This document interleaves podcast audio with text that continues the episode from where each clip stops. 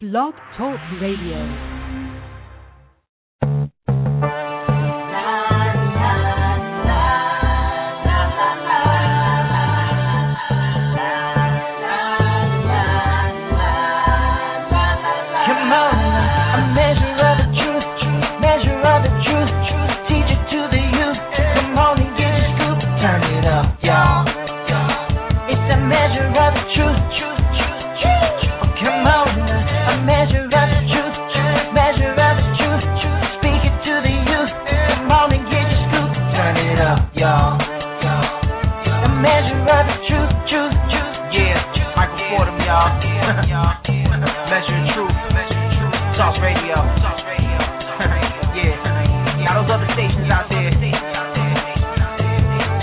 Got something to say.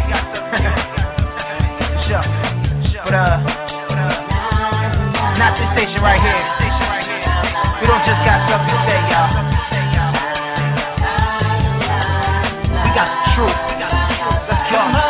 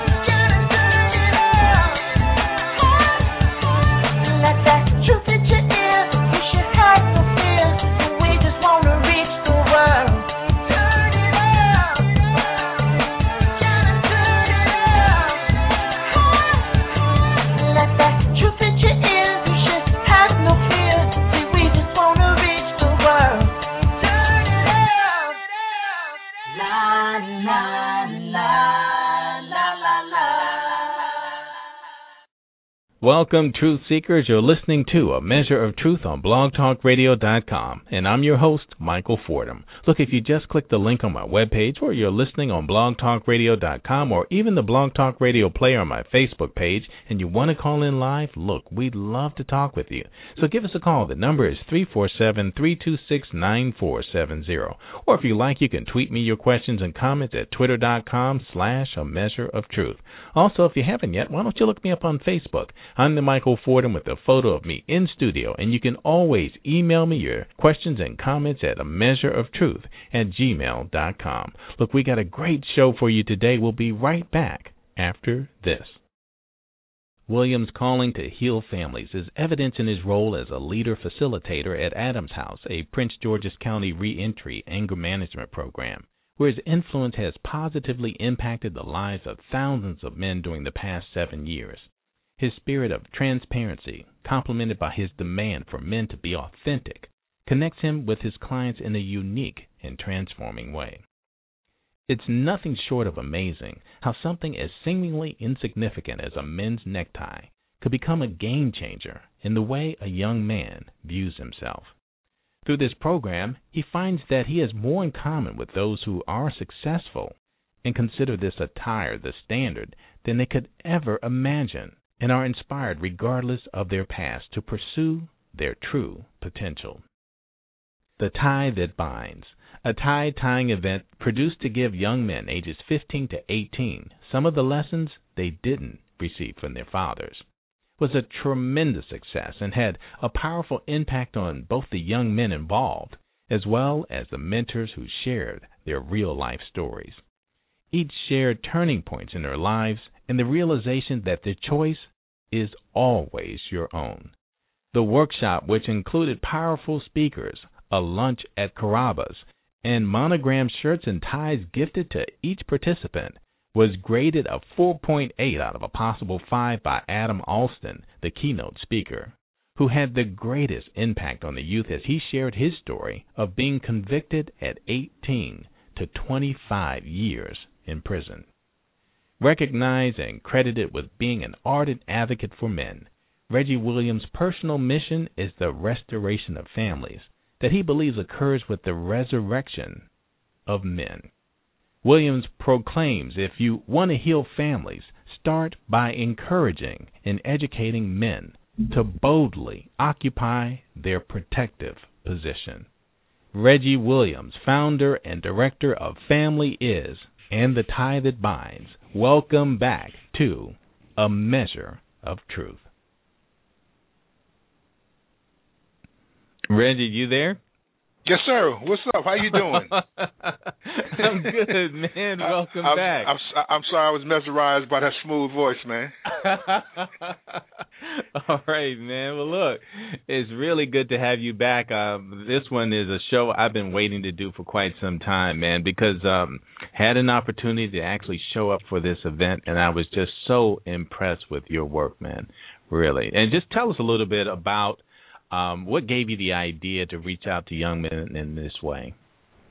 Man, you know, if if if I went the short version, I would I would say that my wife and I we had a uh one Sunday after church we went out to brunch, man, and we were just having a general conversation, and it kind of came up through the conversation. uh about maybe five six years ago, I wrote this article called "The Tie That Binds," and basically it was a Father's Day uh, piece that kind of, you know, on Father's Day, you know, it, it's not unusual for fathers to get these ties, and we kind of think, wow, you know, another tie that I'm never going to wear. But when you begin to look at a tie, a tie really represents a father, you know, in a lot of ways, and you know, we kind of revisited that that that article in that brunch, and from that uh, this idea was birthed. But really, man, it, it really goes back to to my high school days. I remember, uh, I think I might have been a junior at the, you know, junior maybe a senior in high school, and there was this one gentleman who didn't know how to tie a tie, and I remember the teacher coming in and showing him how to how to tie that tie, and um, if, if if I look back, you know, from that starting point, there have been things that have happened around the tie that has always impacted me. So when we had this conversation in February, you know, it was just a thing to do. You know, the surprising thing though is um, you know, the impact that it had. You know, I understood the concept you told me about it beforehand. But mm-hmm. to see this group of young men and to see them buy into the process once things got going, uh, it, it was quite a transition. And uh, you know, I, I was really amazed by what occurred right before my eyes. And just tell us a little bit about the young men that you're working with and, and the, their backgrounds and um, how you came about finding this group to work with. Well, if I before I can go there, I, I've got to tell this story, Mike. Man, you mm-hmm. know, God has a way of showing you things uh, that you, you know, just revealing things, revealing that the path that you're on is the correct path. Two weeks after that event, because the event was on June 1st, two weeks after the event, it was a Father's Day event, and I was doing a Father's Day or fatherhood workshop at Howard University and uh, in the Blackburn uh, Center, and they were having graduations. They were having high school graduations, and uh, this young brother from Dunbar High School, he was graduating. He walks in the door, and he's escorted by two elderly women. He has on his cap and his gown, and he has his tie in his hand. And the gentleman, there was a gentleman who was holding the door, and so he saw that this gentleman had on a tie, and he asked him, can you tie my tie for me? And I'm looking at this thing and I'm like, I'm blown over, man, because uh, uh, you, you know the tie represents more than just a, a piece of decorative material that you wear on your neck, man. The lessons that you learn behind it. So when I saw that, I just it was just for me, it was just confirmation, man, that this whole tie thing and, and what we were trying to do, it, it, it was just so valuable. But to get back to your question, um, each of the kids or each of the each of the young men who were invited to this particular event, these they all are juvenile offenders. They have some type of a violent offense on their record. Now, I'm not saying that they're violent, but I'm just saying they have a violent offense on their record. And um, each of the gentlemen, none of them have relationships with their fathers. And oftentimes, when you find uh, somebody in the juvenile justice system, you'll find that they don't have that relationship with their father. They don't have that relationship uh, with a with a man. And so, uh, you know, this is the reason why we picked these particular, you know, these young men. We wanted to show them something different. We wanted to give them uh, a different prism in which to see from. We wanted to expose them to some things that they had never been exposed from.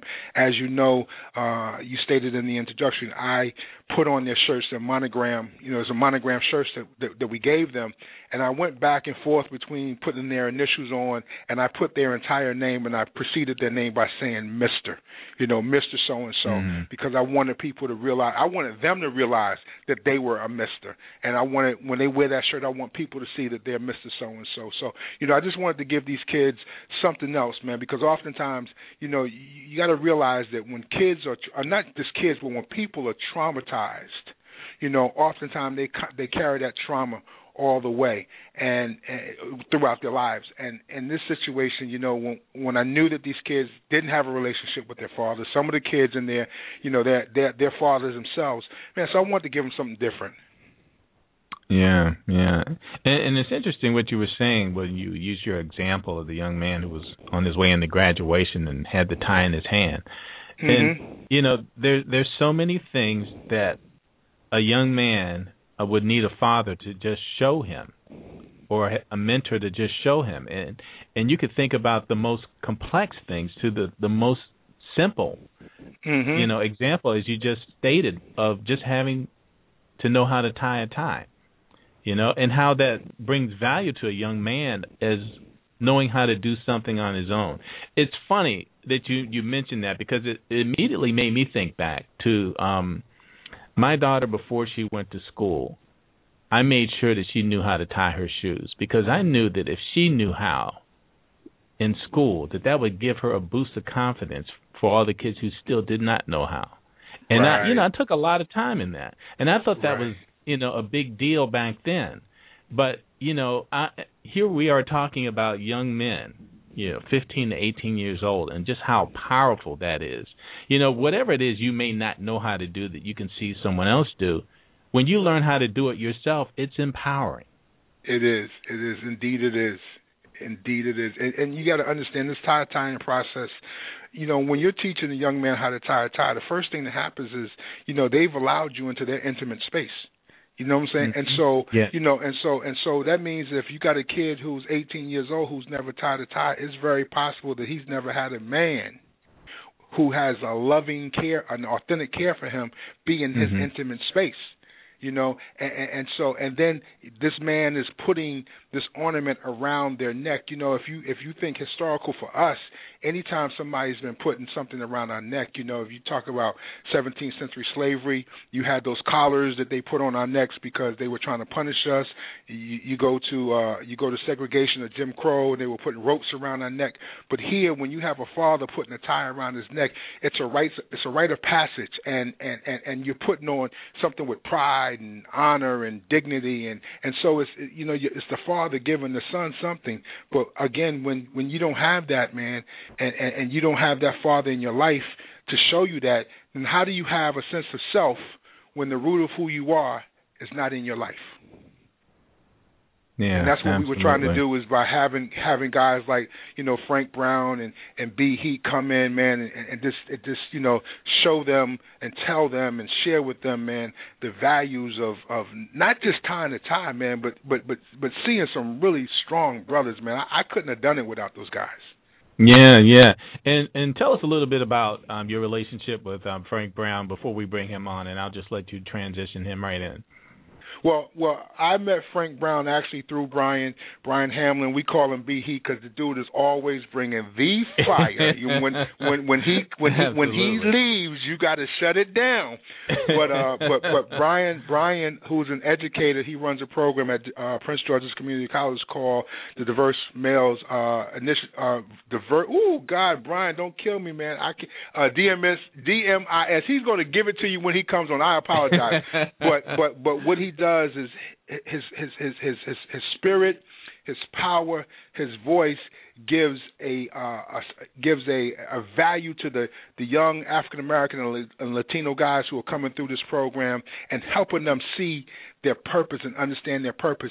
And Frank Brown was one of the original cats uh, in that in that program when it started. So you know, Frank is a Mm. disciple of, of B Heat, and uh, Mm. I'm, I'm telling you, man, you know, you see Frank and his ability to do the things that he does. I mean, he's he's always had that, but you know, it's probably his relationship with Brian that he was able to bring it out at the level. So you know, just my relationship with B Heat, you know, I, I I see young guys like that doing the things that they're doing, and it just makes me proud to be able to say that I know Frank and I know B Heat.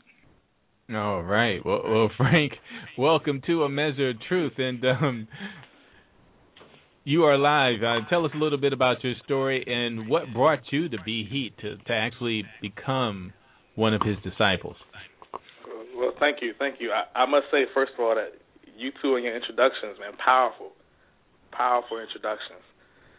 So uh, thank you for that. But you know, just just thinking about what brought me, what what brought me to B Heat and Brian Heat uh, at, at the at the college. Um, they were looking for somebody to shake things up, and Hmm. uh, they definitely found the right person. And when he got there, you know, he understood the power of uh, networking and um, surrounding himself with, with people who knew the campus and who knew the students. And so he decided to uh, ask around, and luckily I was one of uh, four or five original guys that he pulled together, and we started to experiment and do some things on campus, and it turned out to be you know something powerful. So that's that's how me and Brian Heat connected. But eventually, you know, he started bringing in powerful speakers, and Mr. Williams here was one of them, and he definitely impacted my life. And so you know, I, I I've I've I've made it a, a mission to stay connected with him in this way. So tell us about some of the changes you've made, and you know, just tell us where you were before and, and what you learned through this process, and, and you know, what were the final steps in your life that made uh, a difference. Um, I mean, it, you know, every every kid searches for for identity, identity, whether we know it or not. You know, every kid searches for purpose, or every purpose, or every person searches for purpose, whether you know it or not. And you know, when you don't really have anybody around you who understands what you're going through, you know, because some of us, you know, we we think differently. You know, we wonder why things work this way, and everyone in the world is not so anxious to to think the way that you know someone like Brian Heat or someone like Mr. Williams would think.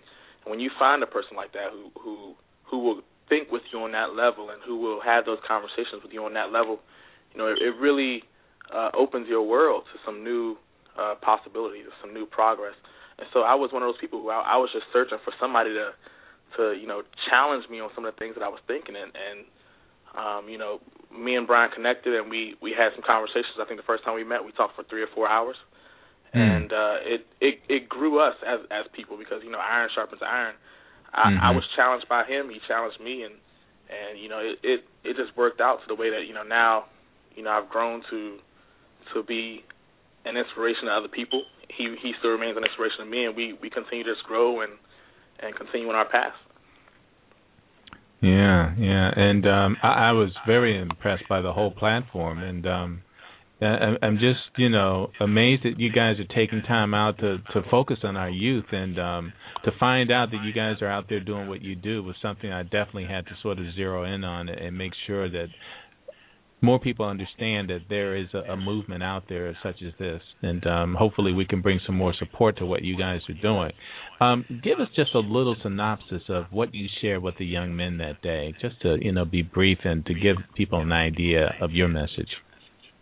My my message that day uh, was a piece of something that Mr. Williams had heard at the summer summit that we do, uh, where we have about 40 students come in, and we did a piece on the steps to evolution, um, which I have found to be very important in my life. Uh, learning how to evolve, you know, how to how to make a conscious change to be better, instead of waiting on uh, the winds to push you wherever they want to go.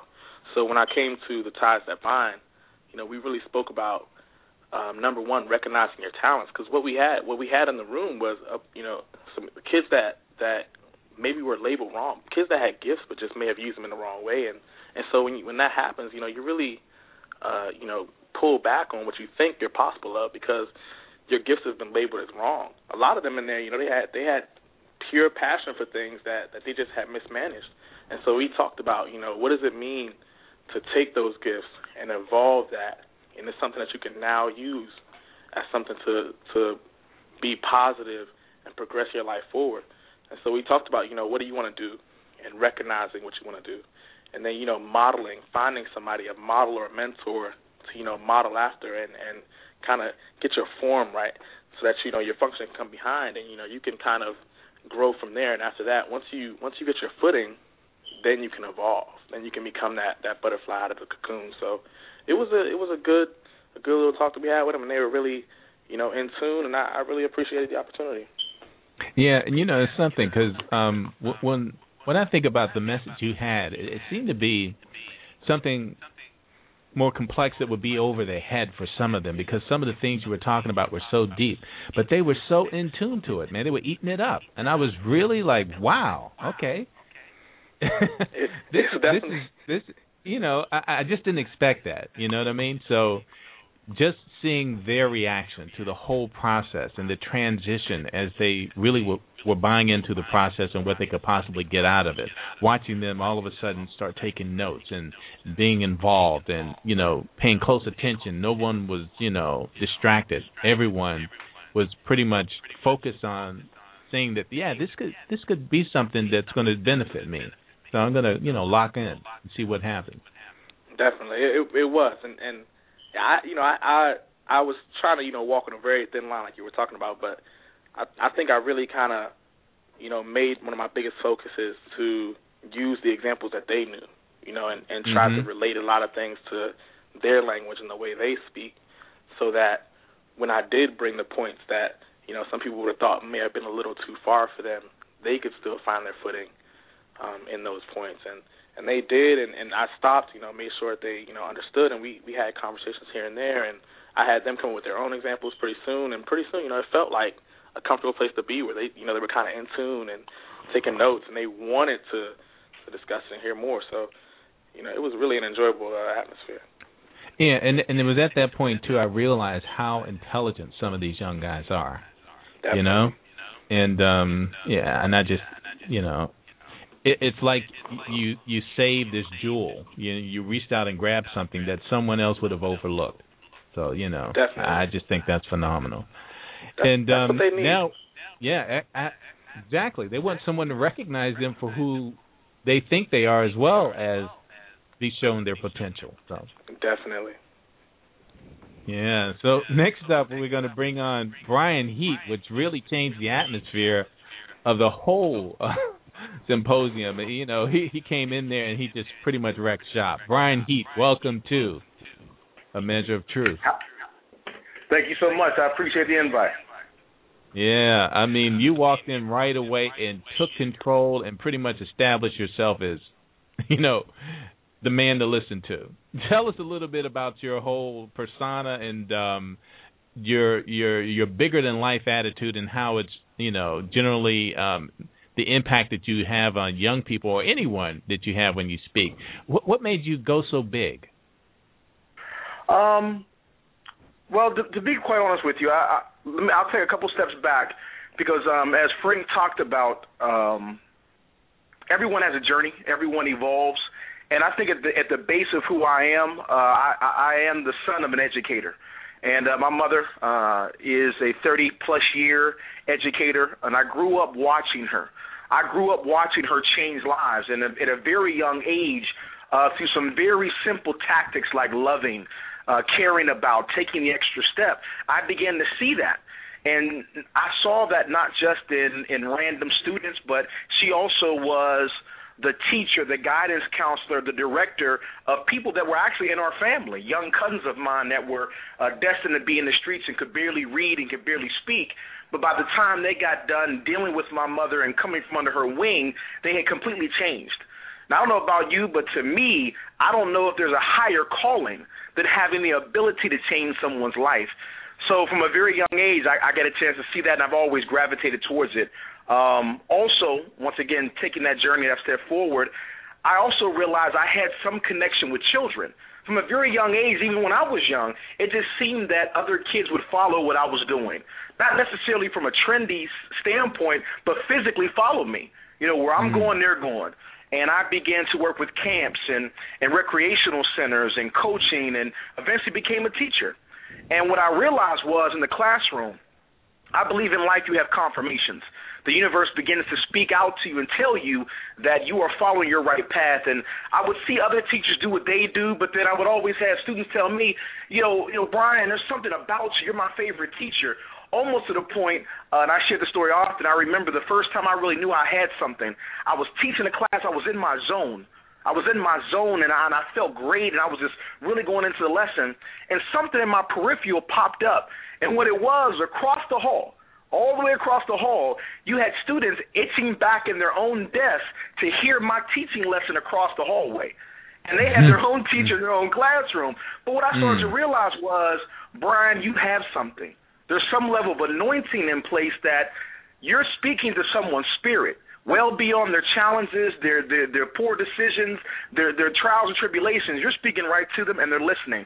So, with all that being said, when I eventually became a speaker, I realized one thing that we live in a very chaotic place in terms of an information age, the internet, um, you know, all like 500 cable network channels. And if you really had to cut through as a speaker, and and traditionally we don't have motivational speakers that the young people could recognize outside of a pastor or a coach.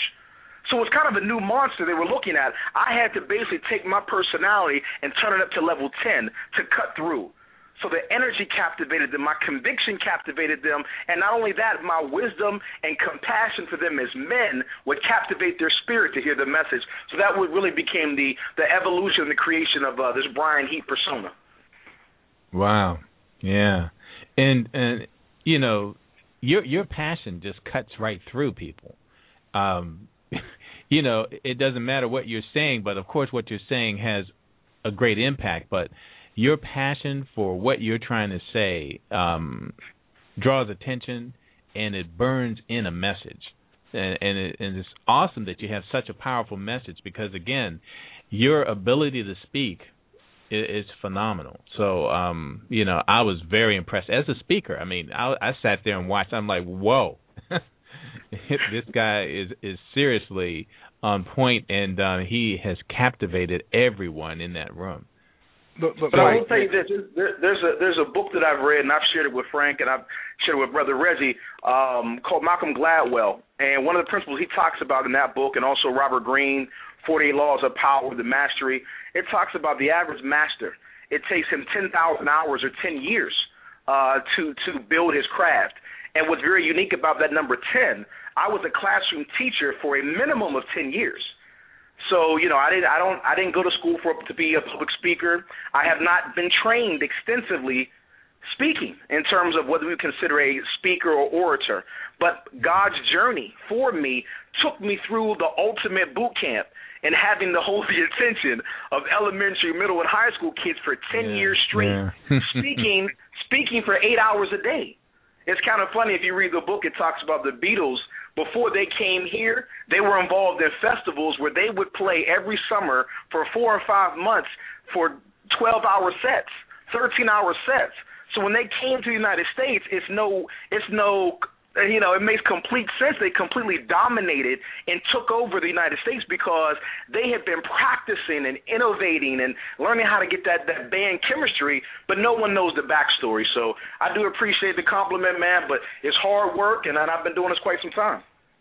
Yeah, and you're in demand nationwide to speak, and um, you know you've got uh, quite a movement going yourself. And um, later on, we're going to talk, you know, about everyone's um, connections, their websites, and give you an opportunity to, um, you know, let people know how they can, you know, hear more from you and find out more about you as well.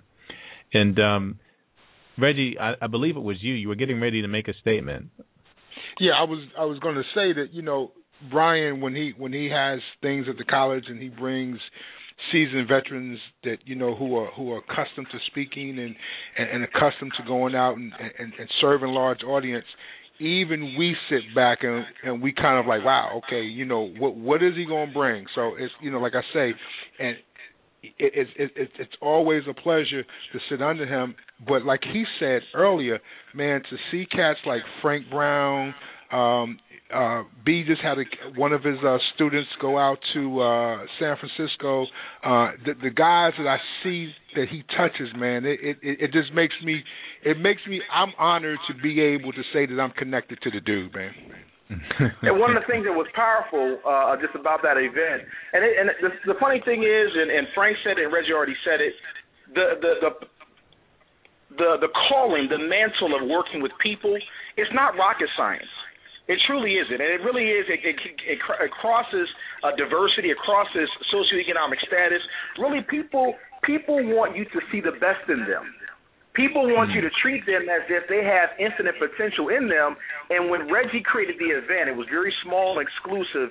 And you had every single person, every male that was in that room was looking at, I call them living legends. And the reason why I say this is because I have a piece I do for, for, for teachers for professional development where I say, how would you teach your children, your students, if you knew one day they would change the world? Mm. So I call them living legends. Reggie, Frank, I, uh, uh, Adam Alston, we spoke to those young men as if they could be the next president, as if they mm-hmm. could be the next world changer. And when you speak life, when you speak life into someone like that and then back it up with some of Frank's strategies and some of my conviction and some of Reggie's compassion, you have no choice but to transform. Even if it, you know, and Reggie will laugh, and I know Frank will laugh too. These guys on the on the outside are real tough. Mm-hmm. And they're, they're going to they're going to they're going to really try to hold back the transformation. But when you come with so much love, it's hard it's hard not to let that love seep in, and you begin to feel yourself change, and it feels great to them. Mhm. Absolutely. Yeah. And um, who was the person who actually um, first connected with Adam? It, that would be me. Adam came into my office he had been out of prison probably four months at the moment. He had already, uh, when he had gotten out, he had already um, um, enrolled at Prince George Community College, and so he came in and uh, we sat down and we probably talked a good ninety minutes. And in that conversation, you know, when he told me that he was going to Prince George Community College, uh, at that time I didn't know what he had gone to prison for. I just knew that he was home and he was just trying to do some things different. And so I said, look, I got a I got a man over at, at, at PGCC, and I just need for you to go check him out. And so um, I gave him Brian's name, and I think I gave him his number. I don't remember what I gave him his number, but I gave him his information, and we kind of kept talking. And then um, later on in the conversation, he said, the bald headed guy with the tattoos, I said, that's him.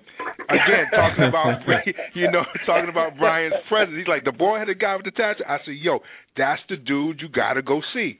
And so, you know, Adam uh later on Adam would tell me what the story is, you know, at eighteen Adam is twenty six now. At eighteen, you know, he he committed a crime that that that got him convicted to 25 years in prison, but he was able to get out after six and a half years. And uh, I recall, um, you know, my my inclination when I was putting the program together was quite naturally to have B Heat be the headliner. That's what he does, you know, that's his thing, you know. But I said, you know what? I don't want B Heat to be the headliner this time. I want Adam to be the headliner because of his testimony. And so mm. Adam was a little freaked out about following B Heat. You know, it's kind of like how how do you follow Luther Vandross? You know what I'm saying?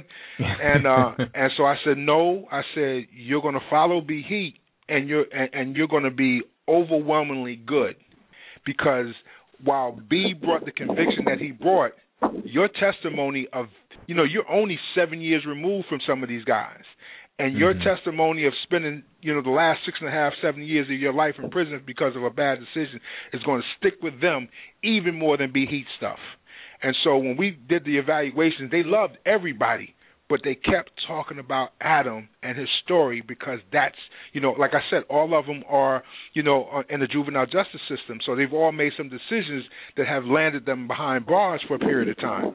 And like I think B said in, in when he was speaking you know that's not our testimony. That's not Frank's testimony. That's not B Heat's testimony. That's not my testimony but that was Adam's testimony, and they can relate to him because they had all been behind bars, man. So Adam was, um, again, he, he, you know, everybody did a phenomenal job, man. But I, I knew Adam was going to touch them in a way that that nobody else can touch them because none of us have been behind bars. Right. May I also right. add that, that that Adam right now currently uh, Adam's first semester back in college uh, got a 4.0 um, Wow. on full schedule. So after all the things, and, and it, it's funny because I don't know what happened. Something happened at, at, during DMSI when he got involved in my program that he caught the bug that he wanted to start speaking. Um, not necessarily just on his testimony of his experiences, but he just felt called to do that. And when I actually I, I selected him to be the keynote speaker at my culminating event, and matter of fact, he wasn't the keynote speaker. Now I think about it, he introduced the keynote speaker. And what's funny is is that we once again had a seasoned veteran uh, who speaks professionally. Um, but when everything was said and done, the vice president of student affairs and all my guests, all they kept asking is was about Adam Alston because the, the strength of a testimony that's lived that most people could not live through and make it through. And not only did this young man make it through, but he came out like a phoenix and, and, and regrew stronger, scoring a 4.0. Adam is by far one of the most dedicated young men I have in DMSI and at the college, and I just can't wait to see what God has in store for him. Yeah, and uh, I had an opportunity to speak with him for a little while as well, and uh, he has an intellect that is off the charts. Um, he he pretty much used his intellect to get himself out of prison, to be able to study the law and to understand exactly what had happened and the reasons why he was serving the time that had been handed him.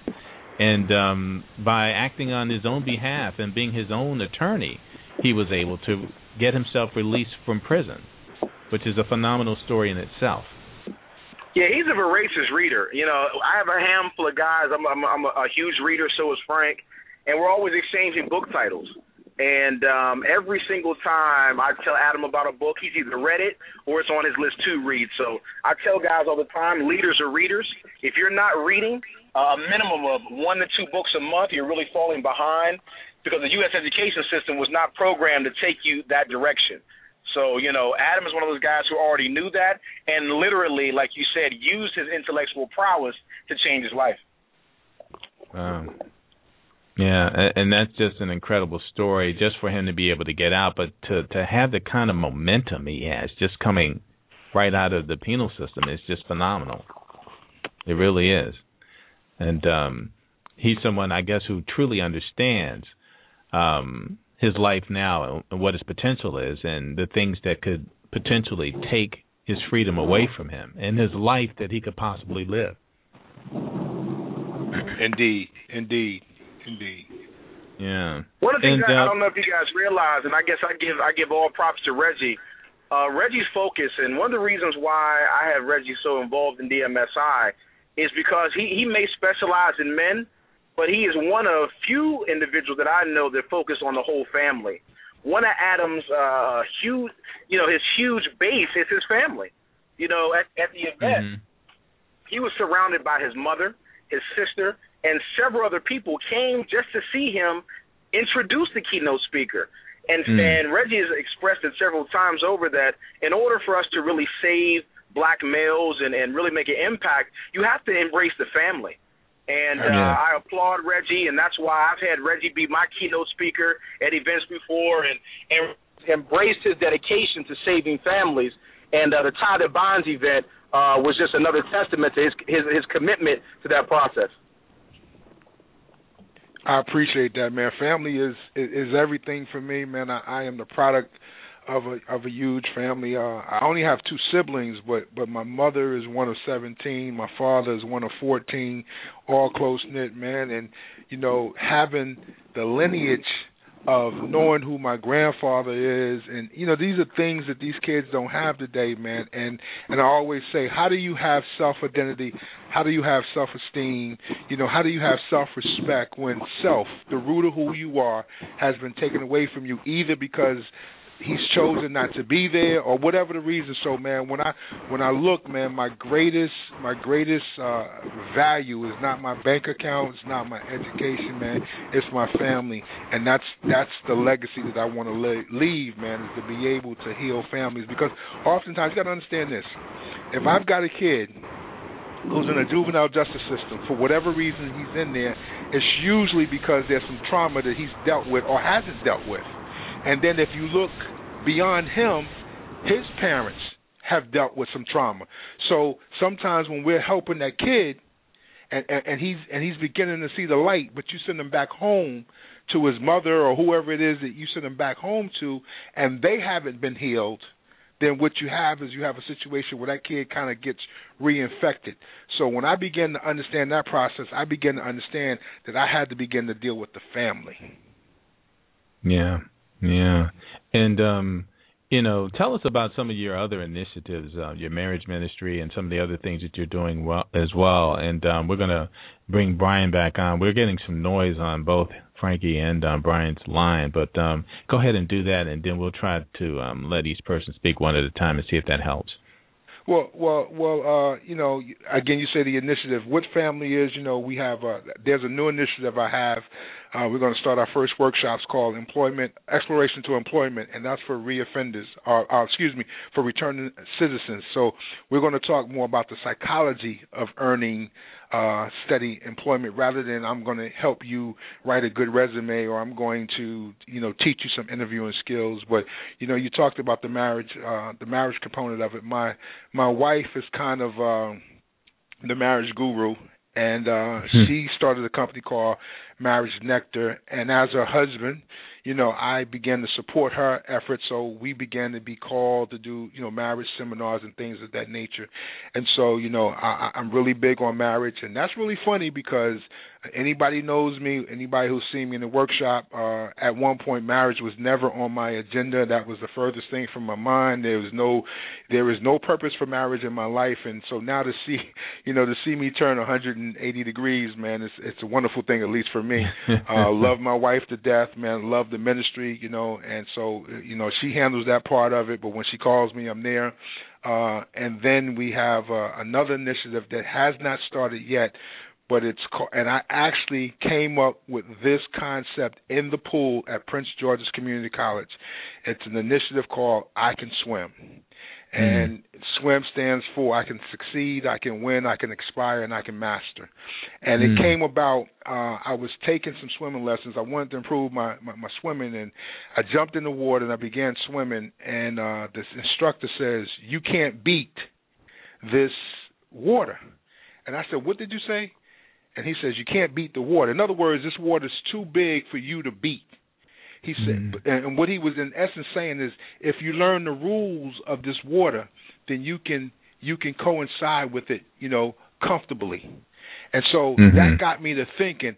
And so when you begin to think about our young African American, you know, kids in today's society, man, they they have a they have a kind of a mindset where they trying to beat a world that they can't beat. But if we can teach mm-hmm. them, you know, how to coincide you know, by by teaching them good principles and and and and, and, and you know, and having a different mindset and seeing things from a different light, man. They they they too can swim through the society and and not be uh, uh, uh, drowned by it, so to speak. So that initiative will start in two, uh, 2014, man. So we have Marriage Nectar, we have I Can Swim, and then those are components of family is because again we're always trying to take care of the entire family. All right, and um, you know, always, um, whenever you got something new, we'd love to have you on again to promote it, to to talk about it, and to to bring support to whatever you do. Because Reggie, you're out there, you're doing so many different things. You, you are the hardest working man in social media and out there in the real world making an impact on people. And it's just phenomenal, man, to just see all the things. I Google your name and all this stuff comes up. I even found that article that you were talking about that you wrote some time ago on the tie that binds. And I'm oh, like, man, this guy's all over the place. so, um, you know, just kudos to you as always, man, because um, you know, doing things that make a difference in the lives of people uh, is the most important thing, just like Brian said. And uh, Frankie, tell us a little bit about what you're doing, how people can connect with you, and um, your um, websites and the links for you as well. Definitely, definitely. Um, my new initiative, and this is something that's that's not so new, but it's something that I've had to run back to. I'm I'm a pure believer that once you find your passion, you know, it won't let you sleep. So I I I had this and I used to do it and um I kind of left and I did some relationship things, but now I'm back and the new initiative is called Coach on Campus. Um I'm a I'm a life coach, I'm a trained life coach. And uh it's it's my initiative to go around to college campuses and high schools and you know drop some some life strategies that can really be used into the hands of these youth so that they can you know, learn the rules to this world and and, and swim, like like Reggie said. I mean, it's so important to have the tools that you need to build that confidence so that you can succeed. So you know, that's that's my new initiative, and you can reach me at www.coachoncampus.com, or you can reach me on Twitter at Coach on Campus, um, or on Facebook at uh, facebook.com backslash Coach on Campus. So reach out, and you know I'm available. Yeah, yeah, and, and you guys have to connect with me as well. And that's the easiest way for my listeners to find you, is to go down that list there. So um, we'll, we'll make sure that we are connected as well um, after this show. All right, and um, Brian, just tell us a little bit about what you've got going on. I know it's quite a bit. well, uh, to be honest, it's it's it's it's a lot. But what I what I always tell people that uh, you know it's it's so funny what uh, over the top performers or achievers can accomplish within 24 hours. Mm. I think hmm. sometimes you know when you when your circle is defined by a 40 hour work week and a certain mindset, a busy person like Reggie or yourself or Frank seems to be out of the normal. Where when you get with above average performers and above average achievers, a 40 hour work week doesn't even exist to them. And the paradigm, what they can do, is so much greater than you would know that uh, you begin to kind of expand. So I do a lot, but it's all in the same direction. Uh, currently, obviously, I'm I'm the, the, the founder and, and program manager of the DMSI, Diverse Male Student Initiatives, at Prince George Community College. We're going into our fourth year. Uh, we probably impacted the lives of about 500 young men. Uh, last year, we probably had about 22 to 23 of our young men get 3.0s or above. We had 14 to get 4.0s or above. Out of 19 students that were on campus that got selected for uh, Who's Who of junior college students, uh, over 80% of those came from my program, being black males. So we're in a really heavy planning cycle right now, getting ready for probably our best year, our breakout year uh, at the college. So I'm really excited about that. Um, personally, in terms of my speaking, uh, my agent and I, we are primarily just focusing on totally taking over the college circuit. Um, hmm. I, I really been doing the college circuit for about two years. I work with a couple organizations, APCA and NACA, uh, and I do a lot of oh, HBCU yeah. work. Mm-hmm. Right, I was in a, probably about seven to eight states uh, in the last two months of the spring semester, just traveling to different schools throughout the country, and um, just doing a just a phenomenal job, man. You know, I I envisioned me doing this years ago that I would be able to speak and people would pay me large sums of money uh, to travel the country, but not for anything that would damage the human spirit, but something that you know far too often. You know, when you're doing a, you know, it seems like in the black community, you only get paid a lot of money for uh, athletics or entertainment. And I said, what if I can create a platform that I could impact my family financially, but change people's lives permanently? So mm. it's it's been a huge huge opportunity to go ahead and do that. We have some huge plans coming for the fall, just just ripping up the national scene in terms of colleges. Um, I've also joined another opportunity called the Marathon of Excellence, uh, which is a personal development platform um, that is joined also by uh, uh, Les Brown. Um, George Fraser, Willie Jolly. Mm. So I'll be doing mm. some online programming with that organization. Um, I have a children's book that's been in the waiting uh, for quite some time that I'll finally be trying to put the final touches to uh, in the fall of 2013. Hold on oh. one second. Um, so we're doing so a lot, you know, just trying to make things happen. And, and once again, I keep the priority that I really want to grow the program at the college, but at the same time, I just want to continue uh, to to reach out and, and spread my message of uh, self love, self belief, and infinite possibilities to audiences across the country. Wow, and you definitely have to come back to us when you're ready to release and promote that children's book. Um, can you can you give us the title now, or is that still under wraps as well? Oh no, definitely, definitely. And I also give you my my contact information. Uh, the children's book is called "The Young Man Who Forgot He Can Fly," and it's basically a reawakening or a transformational journey of a young man who feels there's a destiny calling out to him, but he he's somewhat forgotten it uh, and surrounded by people who don't chase their dreams, he goes on a journey to reawaken that passion inside of him. It's a children's mm-hmm. book, like I said, a picture book. I have a, an amazing illustrator that actually my girlfriend found uh, on Twitter. Uh, and she's just an extraordinary talent, and the marriage of my words and, and her illustrations are going to add for something phenomenal. Uh, so look for that maybe late fall, early spring of 2014. Uh, but in terms of looking at and keeping up with me, you can reach me at www www.brianheat.com.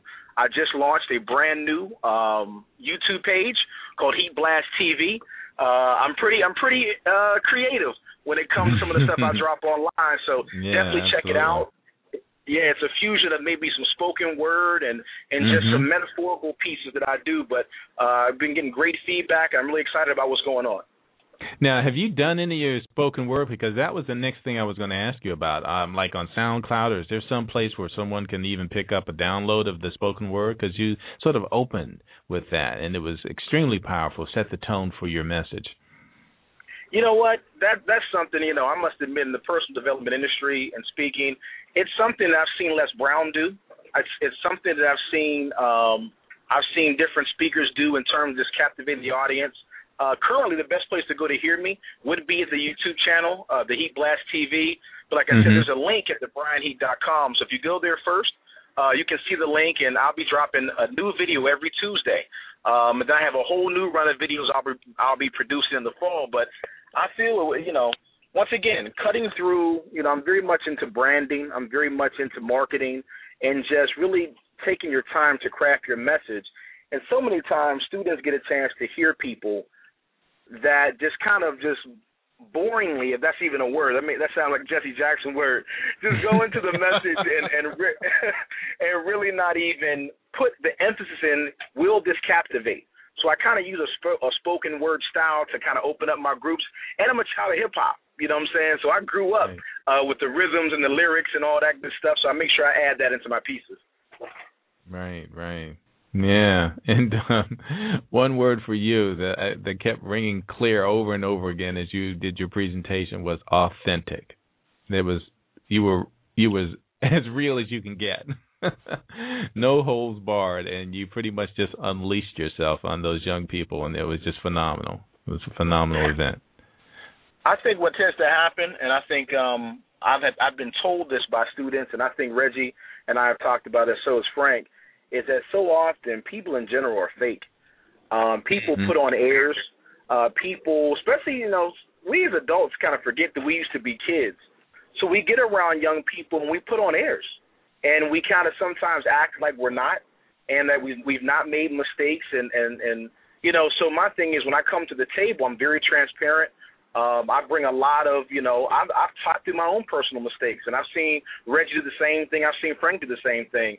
And when you do that, there's a level of relatability that these young people will have with you that, you know what, I can listen to him because he's been where I've been.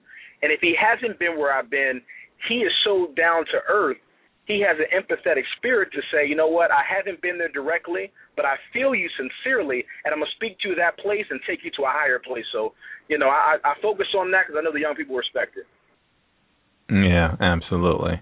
And uh, I'll bring everyone on now, and hopefully we can take care of this noise level. It looks like it's much better now. But Reggie and Frank, um, you know, I really appreciate everyone coming on board, and um, we have to have you all back soon. Um, maybe we could do um, another roundtable, and maybe even when we get um, Adam on, we can um, all come back on again and just um, regroup and, and talk a little bit more about um, what you guys have been doing to continue your work in the field.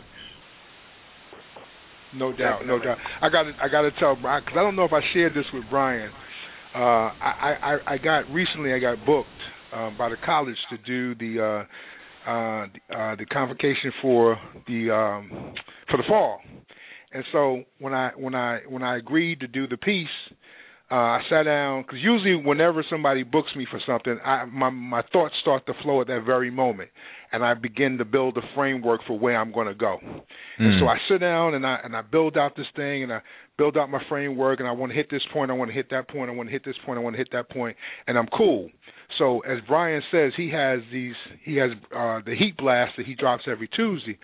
So he drops one one Tuesday and I go to listen to it and I listen to it, and then you know how stuff kind of rolls up on the side of the YouTube channel. Well, the thing that rolled up on the side of the YouTube channel was Brian did the convocation for 2013. So I said, well, let me look to see what B Heat's talking about. Man, our joints are so similar in terms of the points that we want to get across. Really? Like, man, should I be saying this, man? Because it's gonna look like I'm biting on B Heat. oh my, that's funny. But uh, but nah, just yeah. So so definitely, man. Like I said, I, I would love to come back, Mike. Man, you know, bring the crew back, man, because you know, hanging around these dudes make me look good. All right, and Frankie, um, yeah. Um, as soon as you've got something else going on too, you guys, your live events, man, you have to um, keep us up to date on that as well. Um, feel free to post anything once you guys are connected to me on my Facebook page, or just email me and let me know, and I can post it as well.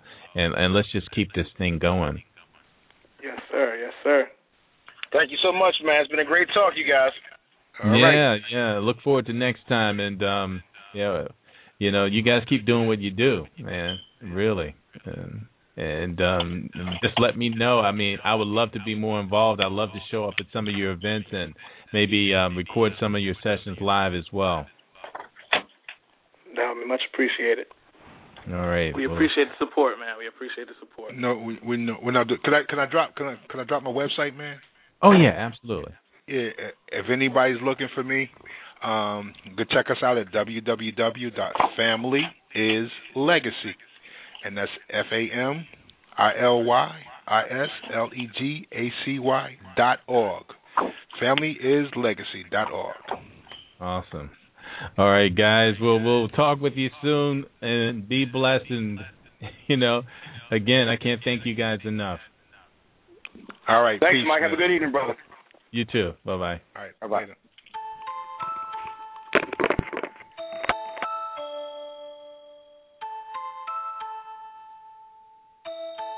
If they only knew. I see so many lost, man. Looking for something, someone, and some being to believe in. The reason is a thirst for truth that is sorely missed by any means or vicariously living through the youth. Can't find it, man. I desire to be the part of the big scheme of things. Got us believing things, hoping in tainted wings, and falsehoods of a severest magnitude. They say it's all about your attitude, but never allude to the truth. What should we do? Should we do? Can't lean on man. Understand that we are relatively new to this land. they say nothing is ever new, just the eyes we see it through. Uh, If they only knew, if they only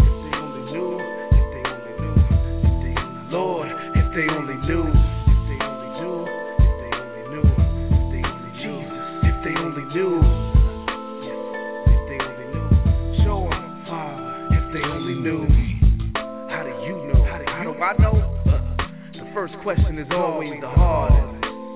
It ain't what I know, not necessarily what I see. And belief is an understatement of a century. It's a belief embracing the heart, summed up in all emotions, subsided only by the loudest peace. How can peace be loud, you say? Take uncontrolling fear, doubt, sheer panic, and instantly take it away. This is the presence of the one they call Yahweh, the one they say doesn't exist. Then explain this. Explain a heart no longer divided. Since the storm subsided, peace be still. He spoke to the waves of violence. If they only knew, if they only knew, Lord, if they only knew, Lord, if they only knew,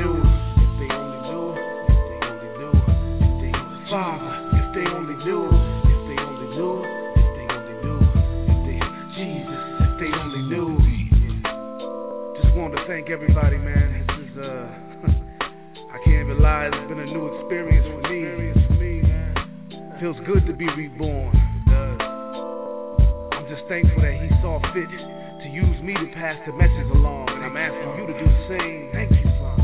This is real out here, y'all. It's too deep out here. You gotta stay focused, man. You gotta keep your eyes on him, the Lord. It's the only thing that's gonna see us through. Only thing. You know what I'm saying? And if they only knew the Lord that I know, if they be on their knees right now, for forgiveness, just walk by faith, by faith, and not by sight. If they only knew, if they only knew, if they only knew, if they only knew, Lord, if they only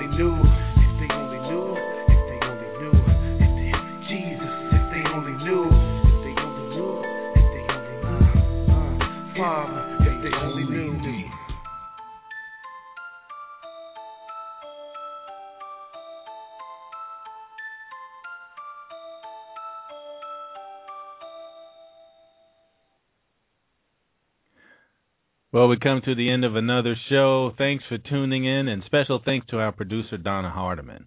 I'm Michael Fordham, and you've been listening to A Measure of Truth on blogtalkradio.com. In case you didn't know, we're running on solar power. Before you go, here's a little something to take with you. Ask God for wisdom daily, but know that your lesson can come from anybody or any situation, good or bad, friend or foe. Watch your thoughts they become words. And watch your words, they become actions. And watch your actions, they become habits. And watch your habits, they become your character. And watch your character, it becomes your destiny. Until we meet again, take care of what becomes of you.